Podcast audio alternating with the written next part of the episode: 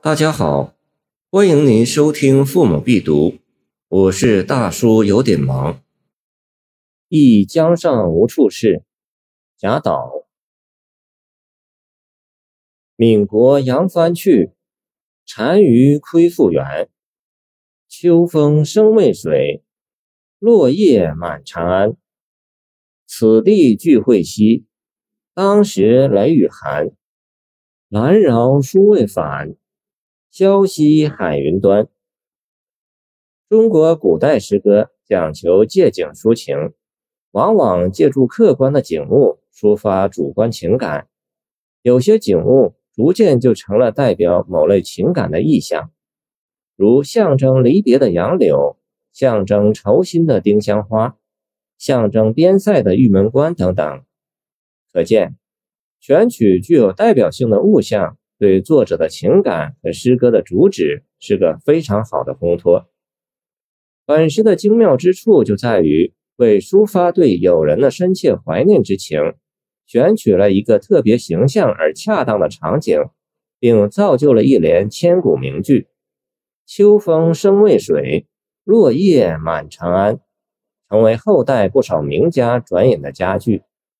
如宋代词人周邦彦《齐天乐词》中的“渭水西风，长安乱叶”，空意诗情婉转；元代剧作家白朴《梧桐雨》中的“伤心故园，西风渭水，落日长安”。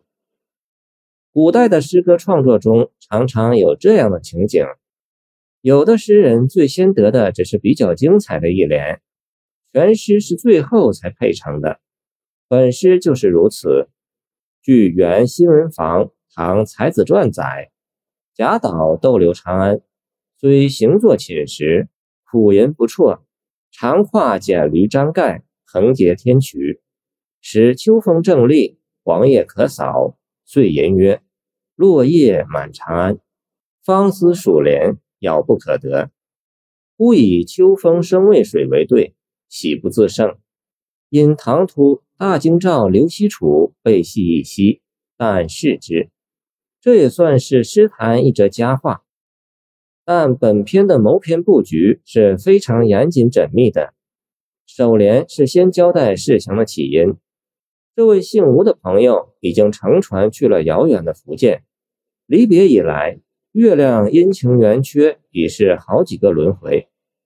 然后下句就很自然地写出上身处长安的自己对朋友的怀念。瑟瑟的秋风从渭水吹拂过来，长安城里落叶满地。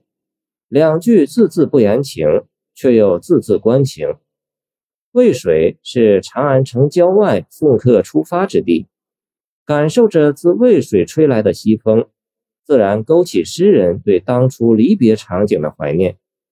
如今的长安城，落叶飞扬，铺满街道路旁，一片萧瑟，更映衬出思念友人的怅然。这两句对仗自然，妙语天成，意境扩大，气韵苍凉，形象地传达出诗人对朋友的一片深情。言有汉武帝刘彻《秋风词》：“秋风起兮白云飞，草木黄落兮雁南归”之风。作者触景生情，由当年离别的渭水之滨追忆起和友人在长安的一次聚会。那天晚上相聚甚欢，犹记窗外雷电交加，大雨淋漓，寒意顿生。这一切仿佛就在昨天，而双方却已经远隔天涯。结尾两句又从回忆跌回现实，进一步表达了盼归之情。远望天边。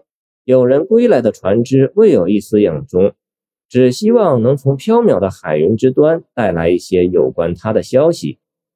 海云二字即言距离之遥远和音信之渺茫难求。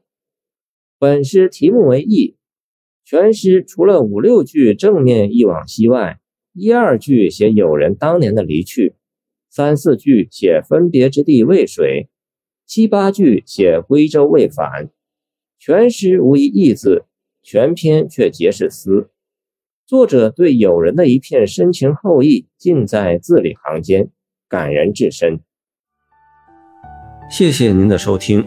我的 QQ 号码幺七二二九二二幺三零，欢迎您继续收听我们的后续节目。如果你喜欢我的作品，请关注我吧。